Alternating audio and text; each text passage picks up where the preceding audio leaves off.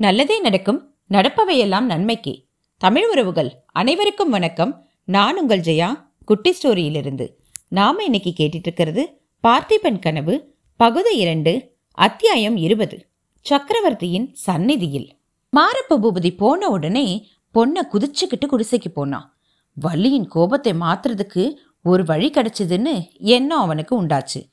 மாரப்பன் சொன்னதெல்லாம் கொஞ்சம் கைச்சரக்கும் சேர்த்து அவன் வள்ளிக்கிட்ட தெரிவித்த போது உண்மையாவே அவன் எதிர்பார்த்த பலன் கிடைச்சிது. அதாவது வள்ளியோட கோபமெல்லாம் மாரப்பன் மேல திரும்பிடுச்சு. ஓஹோ சக்கரவர்த்தி மகளை இவன் கல்யாணம் செஞ்சுக்க வேணுமா? அதுக்கு நீ தூது போக வேணுமோ? என்னிடம் மட்டும் அந்த மாதிரி அவன் சொல்லியிருந்தா தலையில உடனே ஒரு சட்டி நெருப்ப கொட்டியிருப்பேன். நீ கேட்டுக்கிட்டு சும்மாவா வந்த? என்றான்.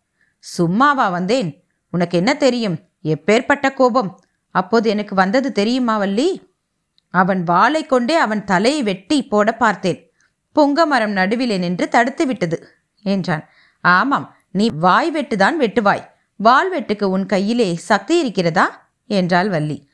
பொன்னன் இங்கே வா நான் சொல்றது நிஜமா இல்லையா என்று காட்டுறேன் என்று சொல்லி அவன் கையை பிடித்து கரகரவென்று இழுத்து கொண்டு போனான். புங்க மரத்தில் கத்தி வெட்டு ஆழமாய் படிந்திருந்ததை காண்பித்தான். அதை பார்த்ததும் வள்ளியோட முகம் மலர்ந்துடுச்சு. இந்த வெட்ட மரத்தில் ஏன் போட்ட?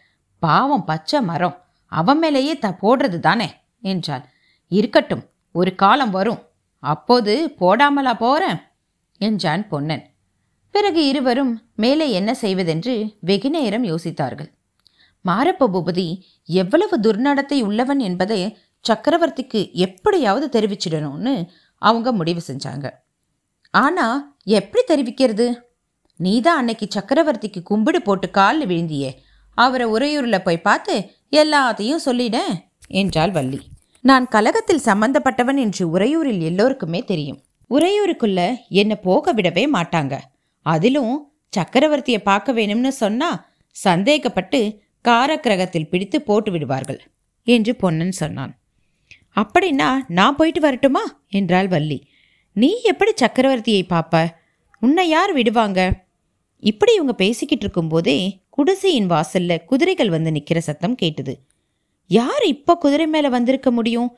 அப்படின்னு யோசிச்சுக்கிட்டே வல்லையும் பொண்ணனும் வெளியில வந்தாங்க. பல்லவ வீரர்கள் ஐந்தாறு பேர் வந்திருப்பதை பார்த்ததும் அவங்களுக்கு கொஞ்சம் திடுக்கிட்டு போச்சு.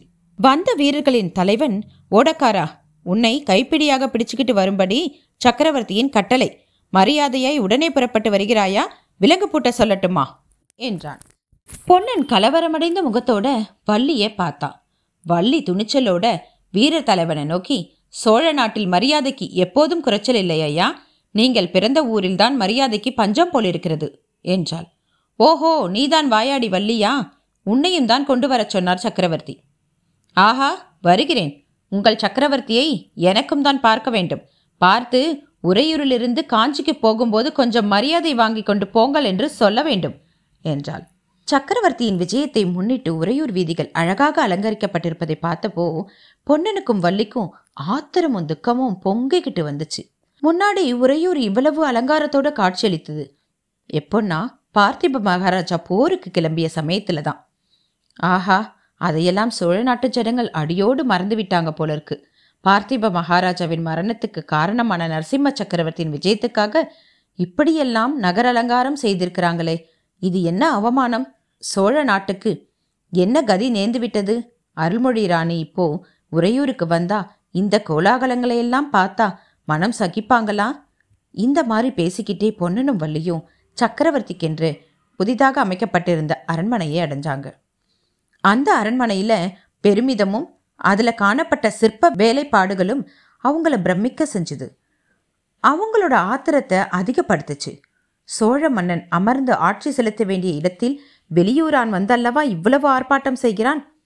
அரண்மனைக்குள்ள அவங்க ஒரு அறையில் கொண்டு வந்து நிறுத்தப்பட்டாங்க. அதுக்கு அடுத்த அறையில் பேச்சு குரல்கள் கேட்டுக்கிட்டே இருந்தது. கம்பீரமான ஒரு ஆண் குரல் அதிகமாக கேட்டது. ஒரு இளம் பெண்ணின் இனிய குரலும் சிரிப்பின் ஒலியும் இடையிடையே கேட்டுச்சு. ஈனஸ்வரத்துல இன்னொரு ஆடவன் குரலும். அது மாரப்ப பூபதியின் குரல் மாதிரி இருக்கவே பொன்னன் திடுக்கிட்டான். சக்கரவர்த்திக்கு விரோதமான சதி ஆலோசனையில கலந்துக்கிட்டதுனால விசாரிக்கிறதுக்காக சக்கரவர்த்தி தங்களை அழைச்சி வர செஞ்சிருக்க வேண்டும்னு பொன்னனும் வள்ளியும் கிளம்பும்போது ஊகிச்சு தான் இருந்தாங்க.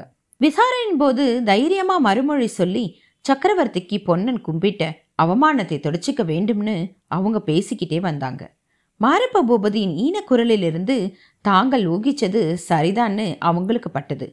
அப்போ வள்ளி பொன்னன் காதோட ஏதோ சொன்னாள். அவள் சொல்லி முடிக்கிறதுக்குள்ள உள்ளே இருந்த கம்பீரமான குரல் எங்கே அந்த ஓடக்காரனை கொண்டு வா? என்று கட்டளையிட்டது. பொன்னனையும் வள்ளியையும் அடுத்த அறைக்கு கொண்டு போனார்கள். அங்கே நவரத்தின சிங்காதனத்தில் சக்கரவர்த்தி கம்பீர தோற்றத்தோட வீற்றிருப்பதையும் அவருக்கு அருகில குந்தவி தேவி சாஞ்சி கொண்டு நிற்பதையும் எதிரே மாரப்பன் குனிஞ்ச தலையோட நடுங்கிய உடம்புடனும் என்சான் உடம்பும் ஒரு ஜானா குறுகி நிற்பதையும் வள்ளியும் பொண்ணனும் போகும்போதே பார்த்துக்கிட்டாங்க.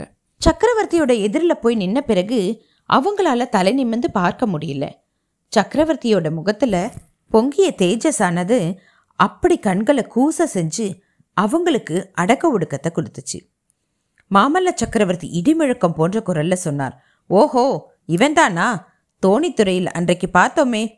வெகு சாதுவை போல வேஷம் போட்டு நடிச்சான். நல்லது நல்லது. படகு தள்ளுறவன் கூட பல்லவ சாம்ராஜ்யத்துக்கு விரோதமா சதி செய்வதென்று ஏற்பட்டுவிட்டால் அப்புறம் கேட்பானேன். அழகுதான். இப்படி சக்கரவர்த்தி சொன்னபோது பொன்னனும் வள்ளியும் அடியோட தைரியத்தை இழந்துட்டாங்க. அவர்களோட நெஞ்சு படபடன்னு அடிச்சுக்குது. தோணித்துறையில் இனிய வார்த்தையை பேசிய சக்கரவர்த்திக்கும் இங்கே நெருப்பு பொறி பறக்கும்படி பேசும் சக்கரவர்த்திக்கும் காணப்பட்ட வித்தியாசம் அவங்கள திகைக்க செஞ்சது. சக்கரவர்த்தி மேலும் சொன்னார் இருக்கட்டும் உங்களை பின்னால் விசாரிச்சுக்கிறேன். ஒடக்காரா நான் இப்போ கேட்கறதுக்கு மறுமொழி சொல்லு. ஏன் தலையை குனிஞ்சு கொள்ற? நிமிர்ந்து என்னை பார்த்து உண்மையை சொல்.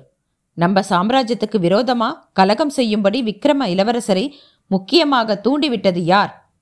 பொன்னன் பளிச்சென்று நிமிர்ந்து பார்த்து பிரபோ இதோ உங்க முன்னால நிக்காரே. இந்த மாரப்ப பூபதி தான் என்றான். இப்படி போட்டு கொடுத்துட்டான். இனி என்ன நடக்க போகுதுன்னு அடுத்த அத்தியாயத்தில் பார்ப்போம். நன்றி.